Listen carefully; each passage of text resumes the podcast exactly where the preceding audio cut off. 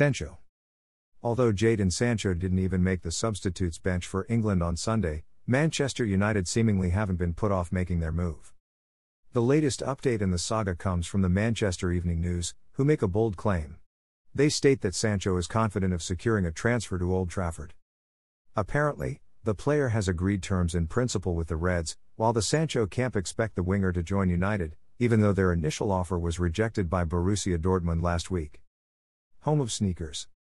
United saw their £67 million bid turned down by the Bundesliga giants, as they hold out for a fee closer to £77 million when all is said and done. As we all know, United have been in for Sancho over the last few years, coming pretty close to getting a deal done last summer. This time around, you do get the impression that a transfer could well happen.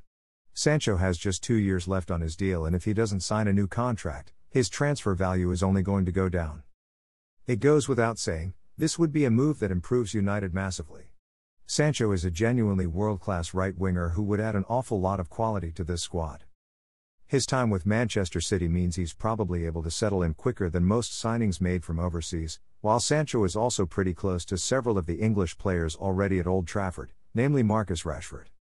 Still, I wouldn't expect to hear anything concrete until England's Euro 2020 campaign is over, but the news sounds positive.